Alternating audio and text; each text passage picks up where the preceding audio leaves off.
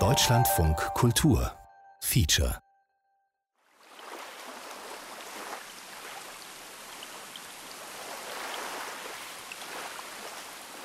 That sounds pretty exciting, Lorenz. You seem pretty confident about this. And I think Germany is the place because it's got that free space in the water, so it's absolutely perfect. Das klingt ziemlich spannend. Und du scheinst dir sicher zu sein. Deutschland ist genau richtig für sowas.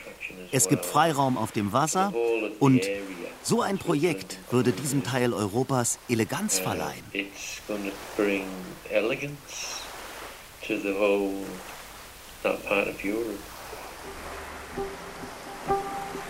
Die Freiheit der Meere. Inselstaatenmarke Eigenbau. Die Idee ist jetzt erstmal ein Floß aus Europaletten, die mit PET-Flaschen als Auftrieb. Mhm. Das ist jetzt mal die Vorgabe. Das ist die Vorgabe, und was genau. steht und wie groß sie exakt ist, das steht noch nicht fest. Genau. Mhm. Okay. Ich bin immer noch in Malta. Wenn ich nach England fliegen würde, müsste ich in Quarantäne. Vielleicht fliege ich nach Holland.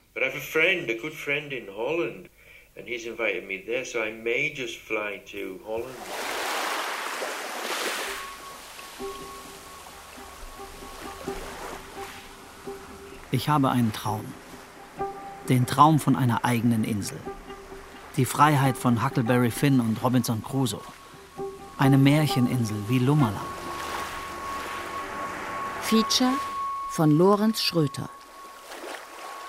Und dann habe ich mir überlegt, der künstlerische Ansatz würde ich sehen, wenn man sagt, man will das als einen gewissen Kleinstaat oder Kunststaat ausrufen, dann wären da natürlich ringsum eine Beflaggung.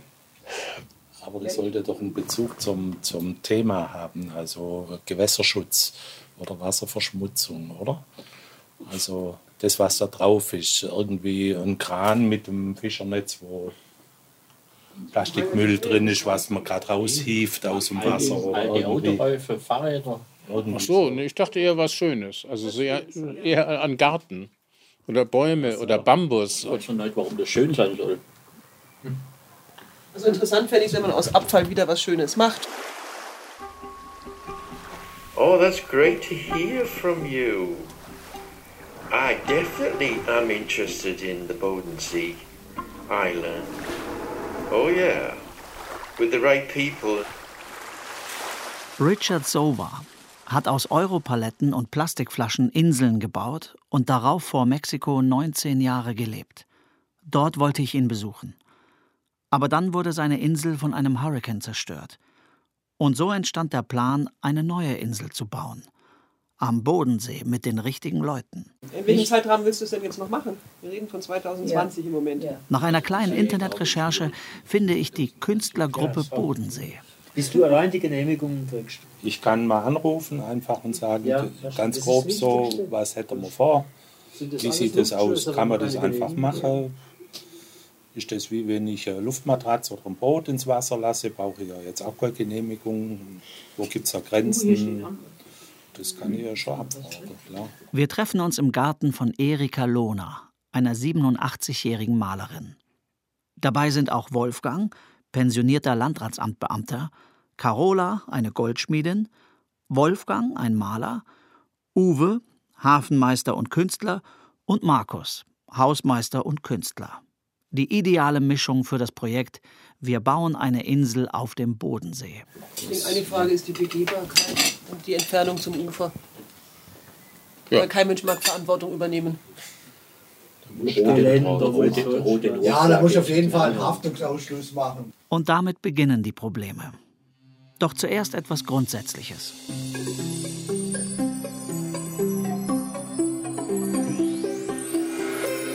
Alexander Pröls ist Professor für Völkerrecht, speziell Seerecht. Wo beginnt die Freiheit? Auf der Hohen See gilt prinzipiell die Freiheit der Meere. Je näher man Richtung Land fährt mit einem Schiff, desto mehr nimmt die Freiheit der Meere ab und die Freiheit der einzelstaatlichen Hoheitsgewalt nimmt dann zu. Nehmen wir mal an, ein chinesisches Schiff fährt durch die Nordsee und führt Hinrichtungen durch. Wäre das möglich? Das wäre nicht möglich, das wäre keine friedliche Durchfahrt. Diese Durchfahrt dürfte untersagt werden. Das gilt natürlich nicht für die hohe See.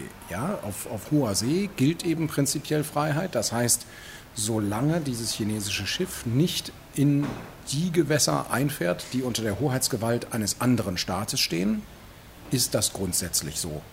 Wie viel Prozent des Meeres sind denn jetzt noch frei, also wo die Freiheit des Meeres gilt? Das ist immer noch der größte Teil. Das sind also, sagen wir mal, das ist eine Schätzung jetzt, vier Fünftel der Meere sind das immer noch. Aber es gibt auch dort Tendenzen, die Freiheit einzuschränken, zum Beispiel unter Bezugnahme auf die Bekämpfung des maritimen Terrorismus und andere Aspekte. Ich bin nicht der Erste, der einen Staat auf einer Insel gründen will. Lester Hemingway, der Bruder des Literaturnobelpreisträgers, hat 1964 auf einem kleinen Floß einen Staat ausgerufen. Seine Frau nähte die Fahne und er ließ Briefmarken drucken. Ein paar davon habe ich in meinem Keller. Die Tochter Hemingways hat sie mir geschenkt, als ich sie 2009 in Coral Beach, Florida, besucht habe. In this little note, my dad hier schreibt mein Vater, wie werde ich mein eigener Huck Finn? Das Leben auf einem Floß kann eine neue Welt öffnen. New Atlantis hatte sechs Staatsangehörige.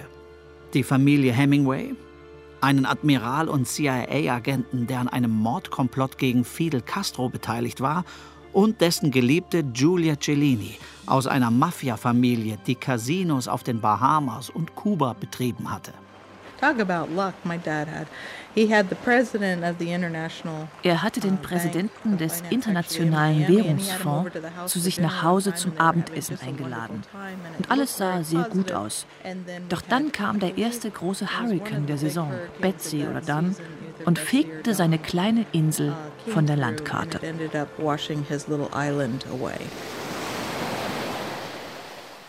Eine andere Staatengründung auf dem Ozean war erfolgreicher der Müllarchipel der italienischen Künstlerin Maria Finucci. The away state. Because when we say I throw away, where is away? Away is the garbage state. Wenn wir etwas wegwerfen, wo ist dieses Weg? Dieses Weg ist der Müllinselstaat. The object break up and millions of particles stay there Plastik zerfällt in Millionen kleinste Teilchen, die man im Wasser nicht mehr sehen kann. Das Problem braucht ein Bild und so erfand ich ein Bild. Den Plastikmüllstaat mit 16 Millionen Quadratkilometern, der zweitgrößte Staat der Welt.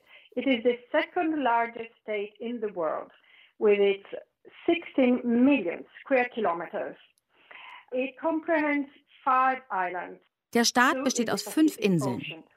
Zwei im Pazifik, eine im Indischen Ozean, zwei im Atlantik. Diese Inseln sind aus Müll, den wir wegwerfen. Irgendwann landet er im Ozean. 2013 ging ich zur UNESCO und erklärte das zum Staat.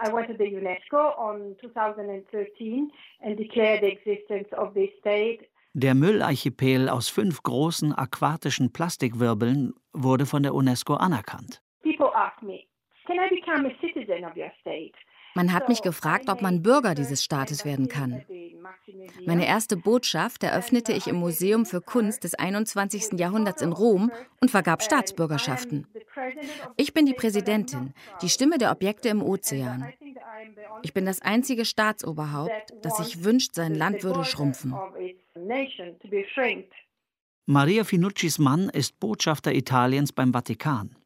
Bei offiziellen Empfängen wird sie zuerst aufgerufen, da sie als Präsidentin eines Staates höherrangig ist. Ich habe eine Verfassung geschrieben und eine Flagge gestaltet. Auf einem blauen Feld für das Meer sind fünf Pfeile, wie beim Recycling-Symbol. Aber nicht in grün, sondern in rot für Gefahr.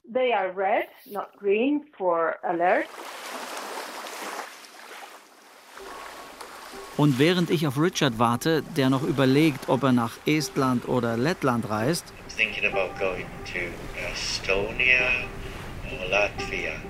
während Wolfgang sich beim Landratsamt in Friedrichshafen erkundigt, ob wir eine neue Insel ins Wasser des Bodensees lassen dürfen, unterhalte ich mich mit dem Niederländer Boyan Slat per Videocall. So it started the ocean cleanup back in 2013. 2013 tauchte ich vor Griechenland und sah unter Wasser mehr Plastiktüten als Fische. Uh, Boyenslat war damals 16 Jahre alt und er erfand danach eine Mülleinsammelanlage, die aussieht wie eine riesige Schwimmnudel.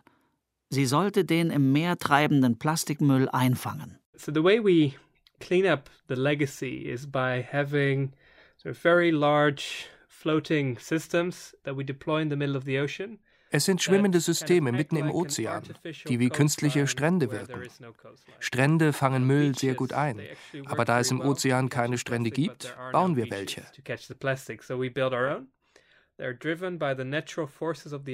Wir arbeiten mit den Naturgewalten. Die Wellen und der Wind treiben den Müll in die Anlagen, die dann alle paar Monate entleert werden. Seine Firma Ocean Cleanup hat inzwischen mehrere Millionen an Spenden und Fördermitteln bekommen. We've developed technologies to, on one hand, clean up what's already in the ocean, which accumulates in vast garbage patches in the middle of the ocean. And we also want to stop new plastic from coming in by catching it in rivers before it reaches the oceans. Wir entsorgen das, was sich in den fünf Sammelanlagen befindet, und wir wollen verhindern, dass weiteres Plastik in die Meere kommt. Mit solarbetriebenen Systemen an den Flussmündungen. We can stop 80% of all plastic from ending up in the ocean. Es gibt 100.000 Flüsse. 1000 von ihnen sind für 80 Prozent des Mülls verantwortlich. Wir fangen an mit dem River Klang in Malaysia und dem Chittarum in Jakarta, dann Vietnam und Los Angeles. So we are deployed on the River Klang in uh, Malaysia. It's in the top five heaviest polluting rivers in the world, as well as in the um, uh, Cengkareng Drain in Jakarta. And yeah, we'll soon be deploying Vietnam, Los Angeles, die Vorrichtungen, die Ocean Cleanup im Ozean treiben ließ, vertrugen heftigen Wellengang und Stürme nur schlecht. Besser funktionierte es an Flussmündungen. Acht Millionen Tonnen Müll gelangen pro Jahr über Flüsse in das Meer. Den einzusammeln, das ist also eine solche gewaltige Aufgabe. Das sind ja riesige Flächen. Ich bewundere den jungen Mann und wünsche ihm alles Gute, aber das ist weniger als ein Tropfen auf dem heißen Stein. Viktor Smetacek wurde 1946 in Kalkutta geboren. Sein Vater Fritz emigrierte unter den Nazis aus dem Sudetenland. Der Familienlegende nach hat Fritz ein Messer nach Hitler geworfen. Fritz Metacek zog mit seiner Frau Achat ins nordindische Nainital am Rande des Himalayas, nahm die indische Staatsbürgerschaft an, wurde der Experte für die Schmetterlinge Indiens und lebt in einem Forstanwesen, das noch heute der Familie gehört und wo noch heute Leoparden die Hunde des Hauses fressen. Wir müssen dringend CO2 reduzieren. Reduzieren heißt äh, aus der Atmosphäre reduzieren. Wir haben jetzt einen Überschuss von CO2 von etwa 100 BPM. Also Was ist BPM? BPM ist Teile pro Million, Parts per Million. Also es gibt ja sehr, sehr viele verschiedene Verfahren, aber meiner Meinung nach die sicherste ist tatsächlich die Biosphäre, also Organismen zu aktivieren. Und das ist allgemein akzeptiert als Aufforstung. Also Aufforstung finden alle Leute okay.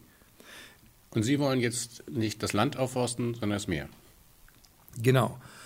Also was mir so vorschwebt, sind ozeanische Bäume zu erzeugen, wie zum Beispiel Sargassum. Das sind so Algen, die an der Oberfläche treiben und die haben wahnsinnige Wachstumsraten, weil alle ihre Zellen sich teilen gleichzeitig. Und die können also riesige Mengen von Biomasse in relativ kurzer Zeit erzeugen. Und dadurch würden die CO2 aus der Atmosphäre entnehmen.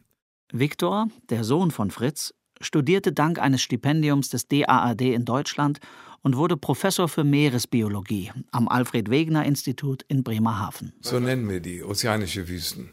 Weil sie, kein Weil sie keine Nährstoffe haben weil die Nährstoffe in Form von Partikeln alle abgesunken sind. das ist das Schicksal von Nährstoffen im Ozean, dass die absinken. Diese Wüsten, das sind also fünf, zwei im Atlantik und zwei im Pazifik und eine im südindischen Ozean, die kann man verbinden mit dem tiefen Wasser durch Rohre. Und diese Rohre verknüpfen also salzarmes, nährstoffreiches Wasser mit dem salzreichen, warmen, nährstoffarmen Wasser an der Oberfläche. Wenn man diese Rohre anschmeißt, das heißt, wenn man mit einer Pumpe erstmal das Wasser von unten nach oben bringt und dann stehen lässt, erwärmt sich diese Oberflächenschicht, das salzarme Oberflächenschicht und läuft aus. Und wird also permanent weiterlaufen, ohne dass man was zutut. Das fließt. Also es zapft tiefes Wasser hoch, bringt es zur Oberfläche und das fließt mit der Geschwindigkeit, mit der das erwärmt wird. Das ist wie ein Bewässerungssystem. Also wortwörtlich so. Ne? Es ist eine Bewässerung. Im riesigen Garten von Viktor Smetaceks Villa hinter der Autobahn A27 nach Bremen wachsen 22 verschiedene Bambusarten. Keine Pflanze speichert mehr CO2. Das Gras, Bambus gehört zur Familie der Gräser, ist reich an Silikat und das verschließt CO2 dauerhaft in seinen Zellen. Mehrere vier Meter hohe Gebüsche sind in Smetaceks Garten verteilt und treiben im Frühling aus. Dann lädt er Freunde zum Bambusspitzenessen ein. Wenn das Wasser der Tiefe aufgrund von Erwärmung nach oben durch die Rohre dringt, entsteht eine fruchtbare Mischung, etwa für Sargassum, Tang. Und wenn man also diese Felder von Tang hat, ne, die an der Oberfläche treiben, die sammeln auch Plastik an. Das wird mit einge bunt, so, ne? die, also die verheddern sich und, und so weiter. Und dann würde man die mit diesen Ballen auch gleich wegkriegen. Auch Viktor Smetacek will die Welt retten. Anscheinend ein Wunsch, den das Meer bei vielen auslöst. Übrigens, dieser Tang wird auch Regenwald des Ozeans genannt, weil das ja ungeheuer biodivers ist. Da kommt alles Mögliche an Fischen und, und Krebse und so weiter. Da wäre also wirklich der Bär los. Man würde also völlig neue Ökosysteme aufmachen die man dann auch nutzen könnte. Und da würde man dann Aquafarms gründen und da würde man Fische züchten.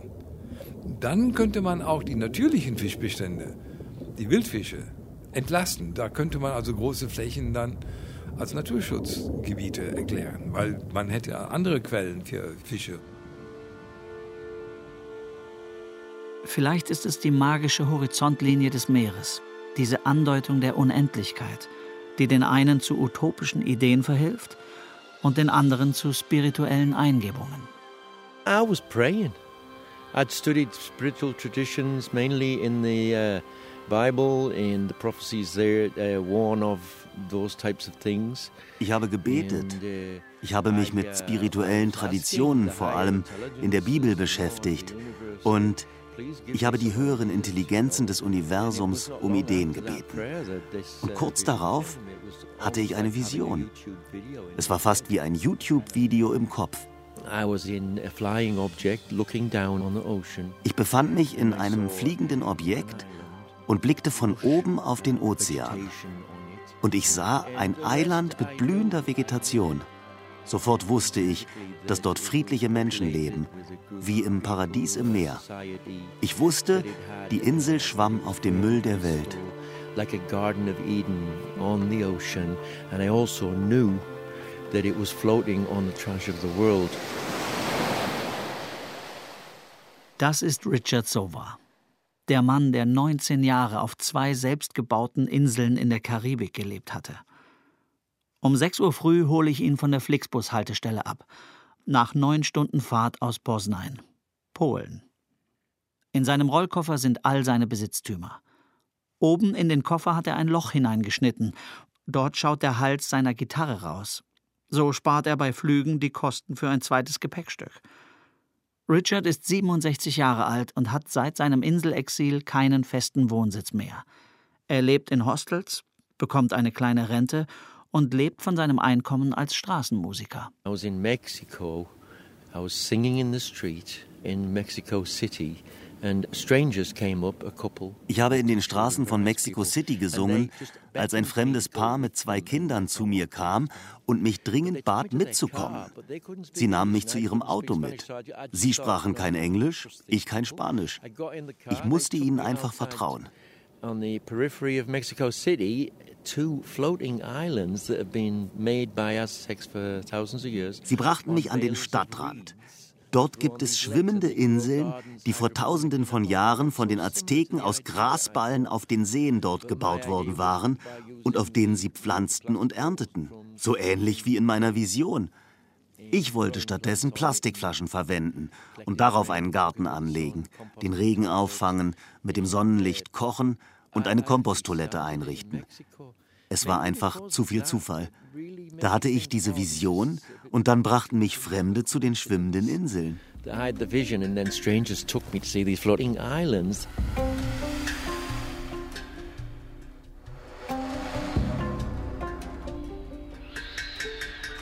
Inzwischen gibt es Neuigkeiten vom Landratsamt in Friedrichshafen.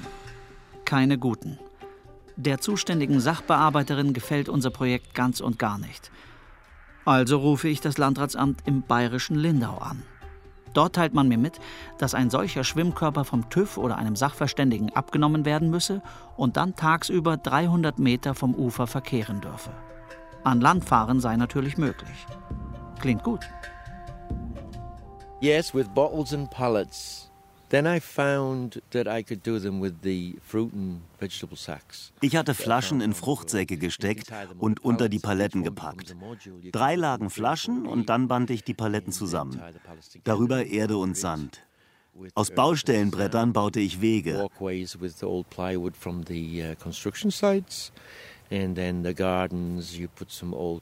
Ich zog Pflanzen in alten Töpfen und die Wurzeln krochen durch die Löcher ins Meer.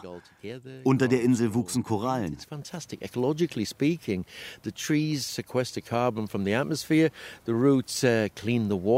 Die Bäume speicherten CO2, die Wurzeln klärten das Wasser und aus dem Laub entstand neue Erde.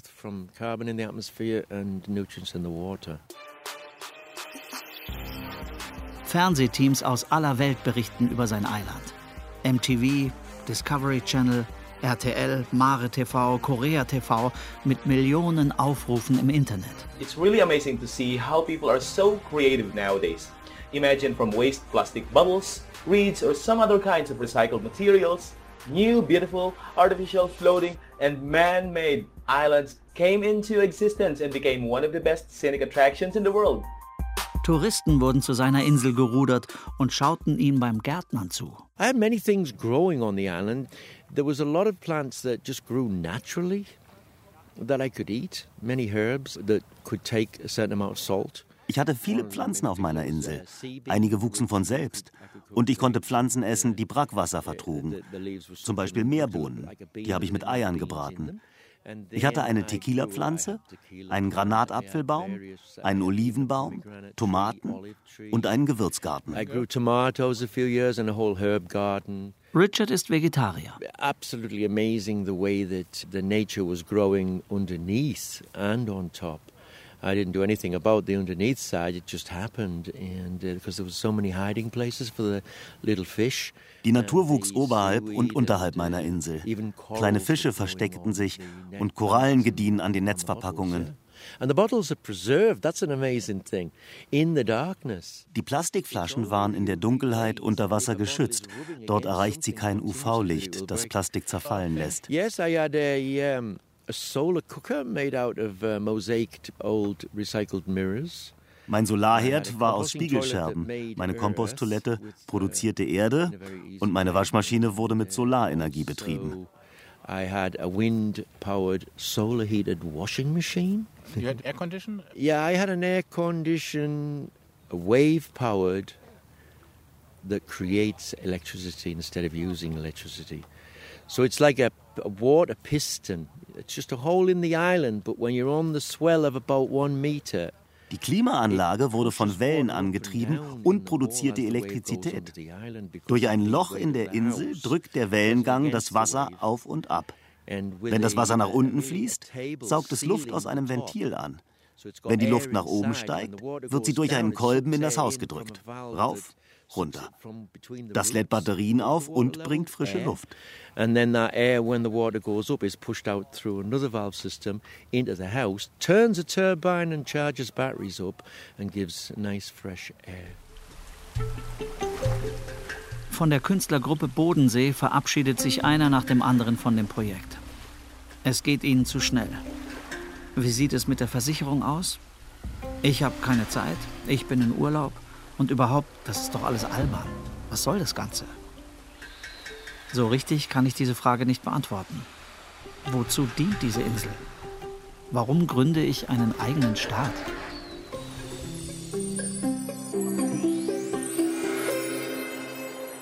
Kann man einen neuen Staat auf dem Meer gründen? Nach allgemeinem Völkerrecht ist das so, dass ein Staat immer zur Voraussetzung hat, dass es ein natürlich gewachsenes Territorium gibt. Das heißt, einen solchen Staat könnte man nur gründen, wenn zum Beispiel durch vulkanische Aktivitäten aus dem Meeresboden sich eine neue Insel erhebt, die niemandem zuvor gehört. Diese Insel könnte okkupiert werden. Wenn das aber nicht geschieht, wäre es theoretisch auch denkbar, dass ein neuer Staat gegründet wird. Die Luft gehört allen. Man kann sie nicht besitzen und sie gehört der ganzen Menschheit. So ist es auch mit dem Meer. Es ist grenzenlos und kann keinem Einzelnen gehören.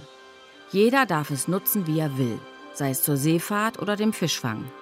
Schreibt der niederländische Jurist und Philosoph Hugo Grotius 1609 in seinem Buch Mare Liberum. Gegen die herrschende Vorstellung, Staaten könnten ihre Schifffahrt schützen, indem sie das Meer beanspruchen. So wie es die antiken Römer mit dem Begriff Mare Nostrum für das Mittelmeer postuliert hatten und zu Grotius Zeiten die Portugiesen für ihren Asienhandel. Widerspruch kam auch vom Rechtsgelehrten John Selden, der die Gewässer um Großbritannien zum Mare Clausum erklärte, ein geschlossenes Meer nur für die Briten. Schließlich kam es zum Kompromiss. Im 18. Jahrhundert reichte die Souveränität eines Staates so weit auf das Meer hinaus, wie eine Kanone schießen konnte. Daraus entstand dann die Drei-Meilen-Zone, fünfeinhalb Kilometer. Es kann natürlich theoretisch passieren, dass sich eine Sandbank durch natürliche Prozesse in eine Insel verwandelt. Und eine Insel setzt voraus, dass das Festland auch bei Flut über der Wasseroberfläche ist. Und dann ist es im nächsten Schritt auch theoretisch denkbar, Dafür gibt es gewisse Voraussetzungen. Die Insel muss bewohnbar sein. Ähm, es müssen die Voraussetzungen dafür da sein, dass dort Leben existiert. Und dann ist es theoretisch möglich, dass neues Territorium in diesem Sinne entsteht. Wenn da kein Süßwasser ist, aber dort irgendwelche Krabben leben? Das nennen wir dann keine Insel, sondern einen Felsen. Jetzt wird es ganz juristisch und das sind die Feinheiten. Also, auch Felsen sind Inseln und solche Strukturen können gewissermaßen neues Territorium werden. Die große Frage, die sich aber natürlich stellt, ist bei solchen Strukturen, haben denn Inseln und Felsen auch ihre eigenen Meereszonen? Denn das ist das, was doch die Staaten interessiert. Die Insel selbst interessiert niemanden, sondern die Meereszonen, die um die Insel gelegen sind. Warum sind die so wichtig? Weil sie den Zugriff auf die natürlichen Ressourcen ermöglichen. Felsen, also Inseln, die kein eigenes ökonomisches Leben zulassen und damit von Menschen nicht dauerhaft bewohnt werden können, haben nur ein 12 Seemeilen Küstenmeer, aber keine 200 Seemeilen ausschließliche Wirtschaftszone oder einen sogenannten Festlandsockel. Das ist der Meeresboden unten drunter. Inseln haben aber alle diese Zonen. Unendliche Weiten, unsichtbare Grenzen und zahllose Untiefen. Was für das Meer gilt, gilt offenbar auch für das Seerecht. Es entstehen ständig neue Rechtsfragen, und zwar deshalb, weil menschliche Aktivitäten zum Tragen kommen, an die früher niemand gedacht hat was jetzt zum Beispiel eines der ganz großen Streitfragen ist. Äh, wir wissen, welchen Rechtsstatus die mineralischen Ressourcen des Tiefseebodens haben. Aber welchen Rechtsstatus haben die Organismen, wir nennen die marine genetische Organismen, die an den sogenannten Black Smokern, also an den hydrothermalen Quellen leben. Gehören die dann zu dem Regime des Tiefseebodens oder ist das jetzt wieder Freiheit, hohe See, jeder darf die da rausholen? Darüber streiten verschiedene Staatengruppen auch derzeit. Es findet gerade der Versuch statt, ein internationales Übereinkommen auszuhandeln, das sich genau mit dieser Frage beschäftigen soll. Und da sind die Meinungen gespalten. Zuletzt hat die ganze Debatte um Geoengineering zum Beispiel auch die Meere ergriffen, also um Tätigkeiten, die eigentlich dazu dienen, einen Beitrag zur Bekämpfung des Klimawandels zu leisten, die aber möglicherweise negative Folgewirkungen haben auf die Meeresumwelt.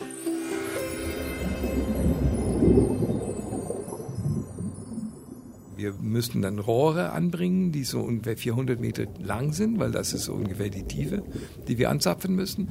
Also wenn man heute anfangen würde, könnte man in fünf oder in zehn Jahren, denke ich, so weit sein. Und ich denke, da könnte man richtig so boomende neue Industriezweige aufmachen, aber für eine andere Art von Industrie. Das wäre eine nachhaltige Wirtschaft, weil man würde ja die Algen selber dazu benutzen. Also man braucht also nur das Wasser hochbringen. Geoengineering nennt man Unternehmungen, die mit technischen Mitteln die Klimakatastrophe abwenden wollen. Einiges klingt wie Science Fiction, etwa die Idee, durch chemisch aktive Staubsauger oder beschleunigte Verwitterung CO2 zu binden. Oder durch mehr Biomasse.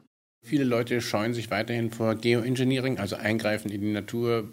Die technischen Lösungen, da gibt es Widerstände. Ja, ja, das Problem ist folgendermaßen. Wir müssen selbstverständlich so schnell wie möglich die Emissionen reduzieren. Wir müssen aufhören, CO2 in die Luft zu pusten. Das muss auf jeden Fall sein. Das Problem aber ist, dass die CO2-Menge, die wir jetzt in der Luft haben, die bleibt. Selbst wenn man die Emissionen nicht nur drosselt, sondern abstellt. Das bleibt. Und die Erwärmung wird weiterlaufen. Das heißt, wir müssen dringend CO2 entfernen, damit die Temperatur wieder so langsam zurückgeht. Und gibt es irgendwie ein emotionales Hemmnis gegen Geoengineering? Ja, ja, nach wie vor. Aber vielleicht nicht mehr in der breiten Bevölkerung. Also das ist ja, was ich in meinen Vorträgen jetzt erlebe, dass die Leute offener sind und begreifen, dass wir eingreifen müssen.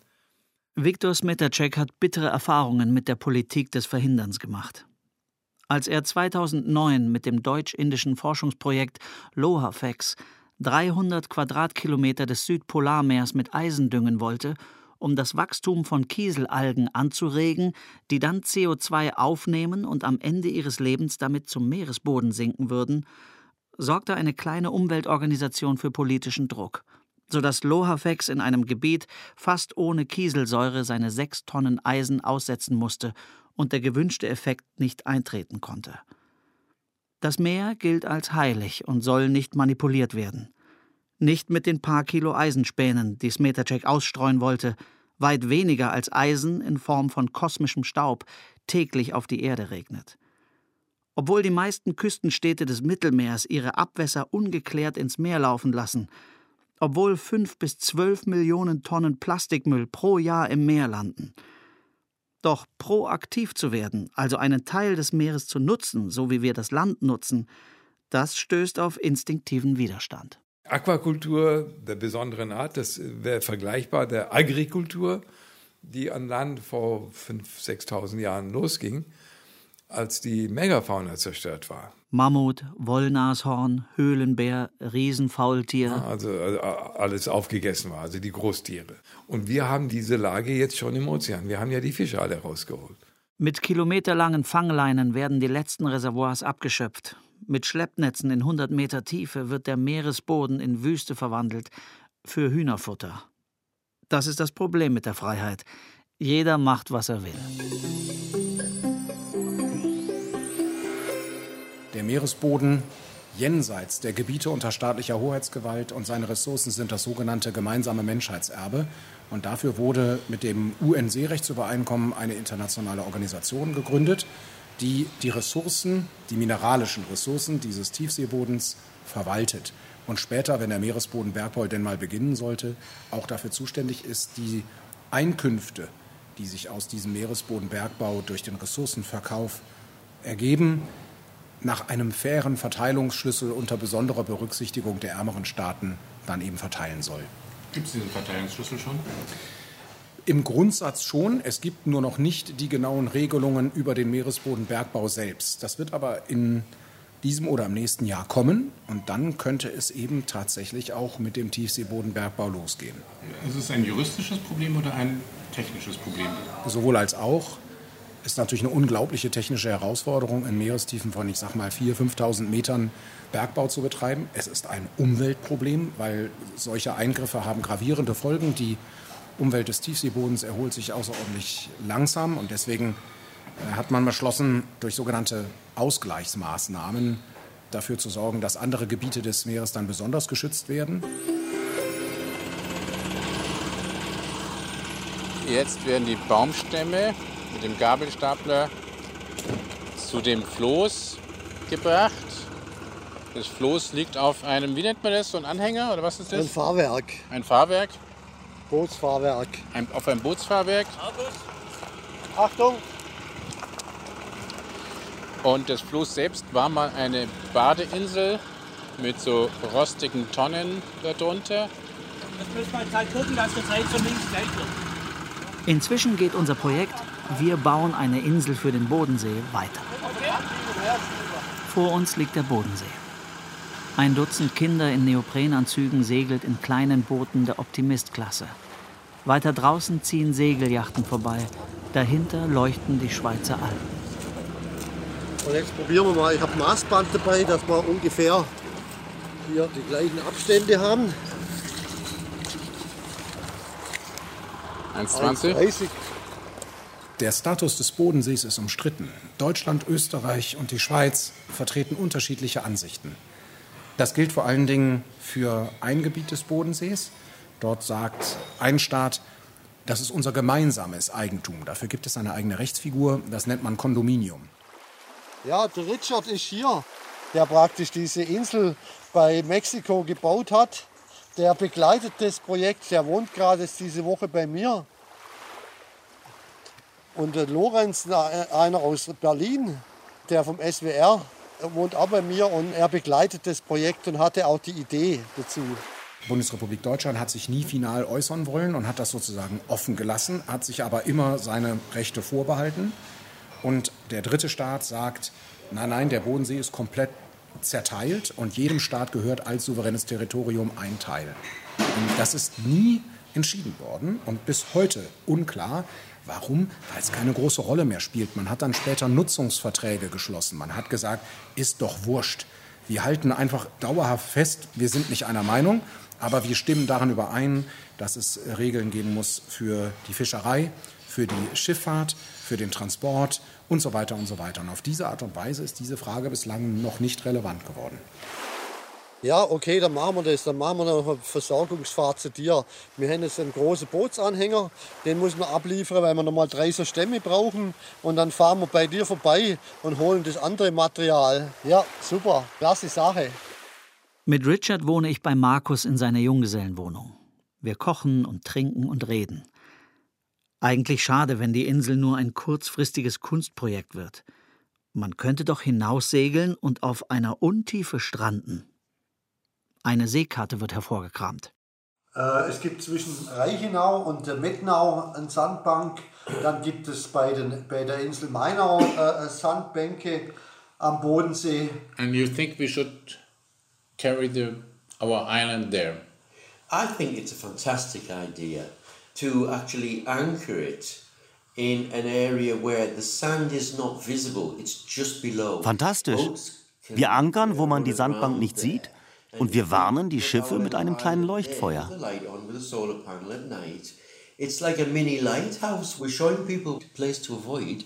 Markus hat aus Italien einen Magenbitter mit Chininrinde mitgebracht. Das stärkt die Geister. We could easily put plants on it and have willows rooting in. Uh, we could have four willows on each corner, one on Wir können an jeder Ecke eine Weide pflanzen. So and what will you do if the police, the water police will come? Well, they they legally don't have a right to uh, do anything about that. We know the law. Die Wasserpolizei hat kein Recht, etwas dagegen zu unternehmen. Wir kennen das Gesetz und das Gesetz ist, 35 Meter vom Ufer haben sie nichts zu sagen. Wir schaffen ein neues Land. that has plants growing on it, that is as its own uh, mini environment that can be extended. And, and you will stay there the whole year? Um, I, maybe not the whole year. I'd like to go on vacation. Ich will nicht das ganze Jahr auf der Insel bleiben. Ich habe auch mal Urlaub. Ich reise herum wie ein Botschafter. Ich muss das Wort auf der ganzen Welt verkünden.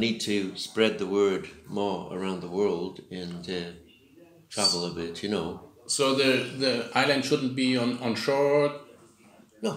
No, because we would be invading them with our land then. Die Insel wird nicht an Land gehen, denn dann würden wir mit unserem Land in ein anderes Land eindringen.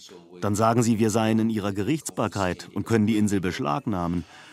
Aber ich glaube nicht, dass das passiert. Wir werden die Grünen kontaktieren.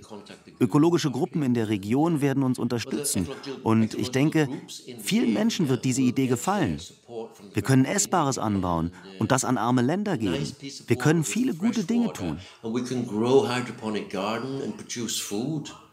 And uh, we can give some of that food to poor countries and things like that, you know. So we can do a lot of good things.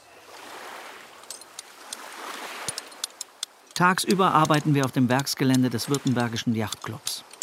Hier wurden die ersten Zeppeline und Wasserflugzeuge in den See gezogen. Es ist ein traumhaftes Gelände. Manchmal kommt einer der hemdsärmeligen Millionäre vom Yachtclub vorbei, schaut uns zu, erzählt von seinen Erfolgen und trinkt ein Bier mit uns. Diese 6,5 Meter lange Baumstämme, die wollen wir einmal durchbohren und mit äh, Gewindestange verschrauben. Und an den ganzen vier Ecken sind so 1000 Liter Fässer, die als Auftriebskörper dienen. Und dann wird das praktisch dann mit Europaletten als äh, Plattformbelag belegt und wird zusätzlich noch Kunststoffkanister und PET-Flaschen und so weiter in Netze reingemacht.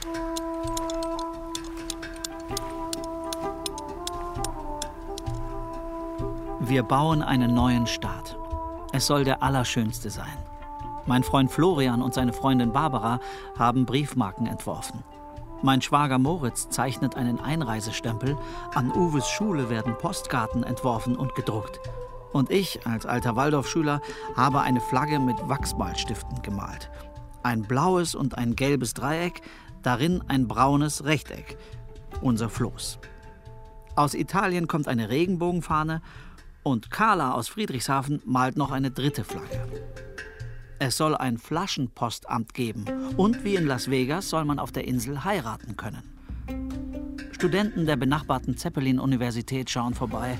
Eine Nepal-Initiative bringt Münzen aus recyceltem Meeresplastik mit. Das soll die neue Währung sein. Eine feministische Gruppe will die Insel für eigene Veranstaltungen nutzen und Zeitungsartikel kündigen den Stapellauf und Staatsstreich an. Ich habe jetzt ein, ein, Netz, das hat 60 Quadratmeter. Das, das schmeißen wir insgesamt drüber und äh, den das mit, mit äh, Teu, mit, wir haben genug Material äh, versuchen, so viel es geht. Und auch diese Schwimmbehälter können wir so machen.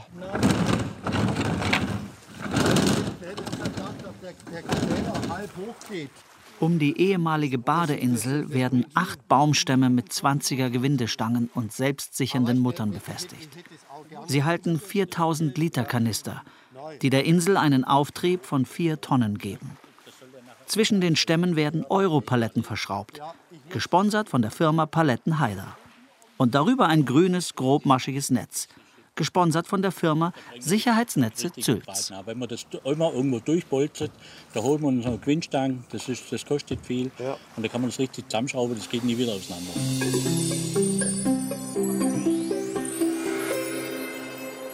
Künstliche Inseln, kann man auf denen einen Staat ausrufen? Das geht nicht, dazu gibt es auch die ersten Gerichtsentscheidungen zum Beispiel zum sogenannten Fürstentum Sealand. Und da geht es um eine Plattform, die mit Betonpfeilern mit dem Meeresboden verankert ist. Auf einer ehemaligen britischen Flaginsel in der Nordsee hat in den 1960er Jahren der Radiopirat Roy Bates den Staat Sealand ausgerufen. Damals hatte die BBC das Rundfunkmonopol und einige findige, geschäftstüchtige Abenteurer sendeten von Schiffen und ehemaligen Flaginseln ein modernes Musikprogramm, also Rock'n'Roll, für das sich die BBC in den frühen 60er Jahren zu fein war. This is the story of the Principality of Sealand and its absolute rulers, Prince Roy and Princess Joan. Sealand existiert noch heute und vergibt Staatsbürgerschaften und Adelstitel. Völkerrechtler Alexander Pröls hat von seinen Studenten eine Staatsbürgerschaft von Sealand geschenkt bekommen. Dazu gibt es auch die ersten Gerichtsentscheidungen zum sogenannten Fürstentum Sealand. Und das wird einhellig überall auf der Welt so gesehen. Das ist eine künstliche Insel und künstliche Inseln können keine Staatsqualität haben. 1877 durchquerte ein gewisser Kapitän John Meads das südchinesische Meer. Er entdeckte ein paar Riffe und Inseln, die er für sich in Anspruch nahm und ein Königreich der Humanität gründete, mit ihm als König John. Morton Meads, ein Nachfahre dieses John Meads, erhob 1972 Anspruch auf die als Spratleys bekannte Inselgruppe und verklagte die USA und andere Staaten auf 25 Milliarden Dollar. Die Klage wurde nicht angenommen. Seitdem hat man von den Meads nichts mehr gehört. Auch der Völkerrechtler Pröls nicht. Wem gehören die Spratleys? Hoch umstritten, wem die Spratleys gehören. Mehrere Staaten erheben Anspruch auf die Spratly Islands, eine Inselgruppe im südchinesischen Meer. Das südchinesische Meer heißt auch nur in China so. In äh, Vietnam äh, wäre das ein schwerer Fauxpas, wenn sie dieses Meeresgebiet so nennen. Da heißt es dann die Ostsee. Vietnam gehört dazu, China gehört dazu, die Philippinen gehören dazu. Das ist also hochkomplex und alle diese Staaten versuchen durch die Vorlage alter historischer Dokumente darzulegen, dass sie zuerst da waren es ist also durchaus vorstellbar, dass einzelne Inseln seit alters her zu den Philippinen gehören und andere Inseln seit alters her zu China. Wer entscheidet darüber? Die chinesischen Aktivitäten sind natürlich hochproblematisch, weil der Rechtsstatus der Inseln umstritten ist. Das heißt, China versucht in der Tat vollendete Tatsachen zu schaffen.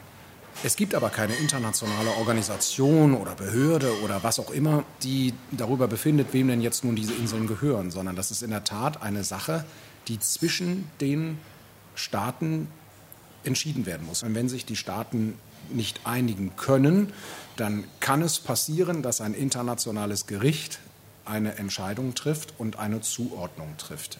Die Voraussetzung dafür ist aber, dass sich die Streitparteien, also die Staaten, der Zuständigkeit dieses Gerichts unterworfen haben.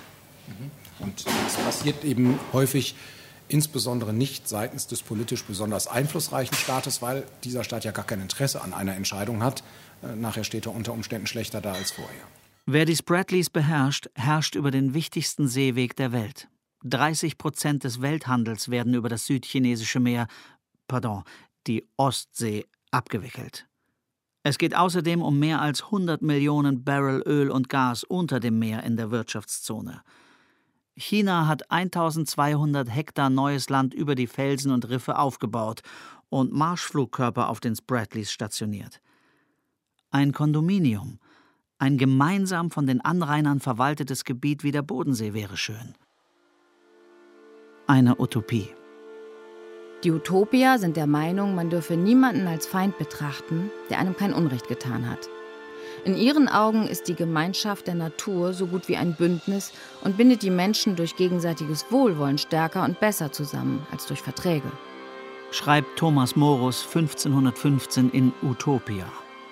Das Wort ist zusammengesetzt aus dem griechischen O für nicht und Topos für Ort. Utopia ist eine Insel.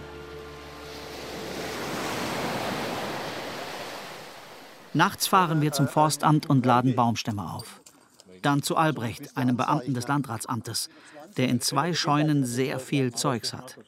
Alte Schlitten, Sofas, Schuhe, Lampen, Eisenketten, Melkschemel und noch mehr Zeugs. Und den kannst du mit einem Blech einfach oder mit einem Vierkantrohr nee, einfach den, oben drüber. Den wir, wir nehmen zwei Bojen und einen Anker mit. Jetzt schrauben wir die Außenmatt dann. Ja, also jetzt machen wir die Außen fest zwei Tage vor dem Stapellauf. Wir sind fast fertig. Es stürmt ein bisschen. Wir sitzen jetzt in der Halle. Der Uwe, der Markus, der Reinhard, Richard und ich trinken das Feierabendbier und hoffen, dass es am Samstag nicht auch stürmt, obwohl es der Wetterbericht sagt. Zehn Tage haben wir gehämmert, gesägt, geschraubt. Wir trinken also erschöpft von der Arbeit ein Bier. Da bekomme ich eine WhatsApp-Nachricht. Papa, ich will auf der äh, Insel bitte ein Thron. Bussi, Bussi, ohne Thron, dann gehe ich sofort wieder nach Berlin. Sofort geraten fünf gestandene Männer in Panik. Rainer holt einen Stuhl aus einer Ecke, Markus will sich um goldene Stoffe kümmern, Uwe beschafft Tacker und Schere. Und ich besorge Goldgirlanden für die Prinzessin.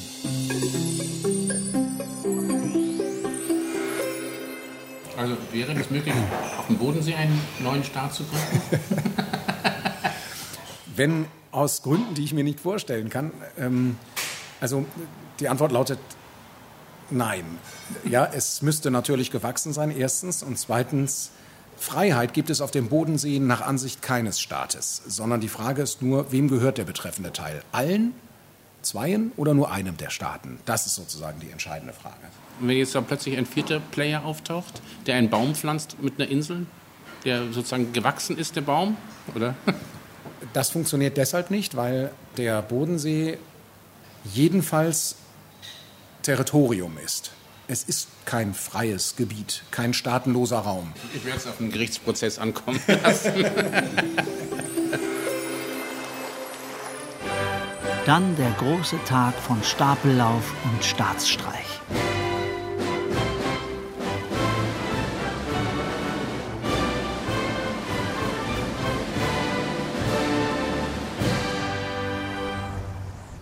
Schaumkronen tanzen auf dem Bodensee. Und so, bei dem Wetter, bei dem Wind, können wir die Insel, unsere Inselstaaten nicht zu Wasser lassen. Die würde dann schon beim Reinfahren, Reinschieben kaputt gehen. Und jetzt sind wir alle ein bisschen ratlos. Ich habe einen Traum. Den Traum von einer eigenen Insel. Die Freiheit von Huckleberry Finn und Robinson Crusoe. Eine Märcheninsel wie Lummerland. Ich glaube auch nicht, dass wir die Insel zu Wasser lassen können. Vielleicht machen wir bloß die Flaggen hin und dann können wir ein paar gute Bilder machen. Also ich denke, wir verteuern jetzt die Netze, machen die Tanks fest und schauen, dass wir eine möglichst positive Geschichte daraus machen. Die Flaggen werden gehisst, der Thron aufgestellt, Kunst auf das Floß gestellt. Sieht gut aus. Inseln sind auch Orte von Dystopien. In den Romanen Herr der Fliegen von William Golding, Der Strand von Alex Garland und Imperium von Christian Kracht. All diese Inselromane enden in Katastrophen. Es ist vielleicht ein bisschen so wie Scott, als er den Südpol erreicht war, hatte und gemerkt, dass Amundsen vor ihm war. Oder wie Henry Hudson, als er entdeckt hatte, dass die Hudson Bay nicht der Durchgang nach Asien war, der ersehnte Weg zur Nordwestpassage. So sitzen wir jetzt hier mit unserem fertigen Floß, die Insel, vier schöne Flaggen, wehen im Wind, bemalt von Künstlern aus aller Welt. Ein paar Kunstwerke stehen herum und werden vielleicht noch aufgeladen. Uwe schraubt noch Markus ist guter Dinge, aber so ist es. Die Insel wird vielleicht nie schwimmen. War es das? Ein Traum, der schiefgegangen ist? Vom Winde verweht? Hätte ich das besser planen können? Vermutlich. Hat sich die ganze Arbeit und nicht zu vergessen das Geld für Gewindestangen, Baumstämme, Briefmarken, Flaggen und so weiter gelohnt? Ja, ich hätte das Ganze auch lassen können. So ein Schmarrn. Eine Insel zu bauen und einen Staatsstreich zu planen. So kann man das sehen. Und dennoch, es war ein tolles Abenteuer. Ich habe gute Typen kennengelernt und irgendwie gibt es die Insel doch. Die Arbeit war nicht umsonst. Nächstes Jahr wird es einen neuen Versuch geben. Ein Sturm hat die Insel von Lester Hemingway hinweggefegt. Auch Richards Insel wurde von einem Hurrikan zerstört. Und nun unsere Insel. Doch die Idee lebt.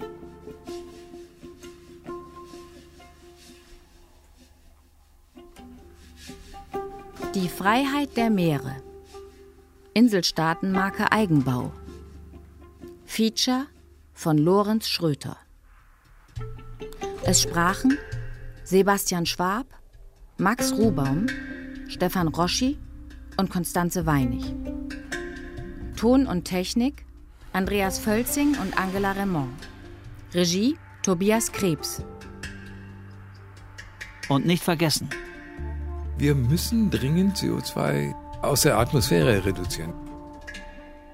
Produktion Südwestrundfunk und Deutschlandfunk Kultur 2021.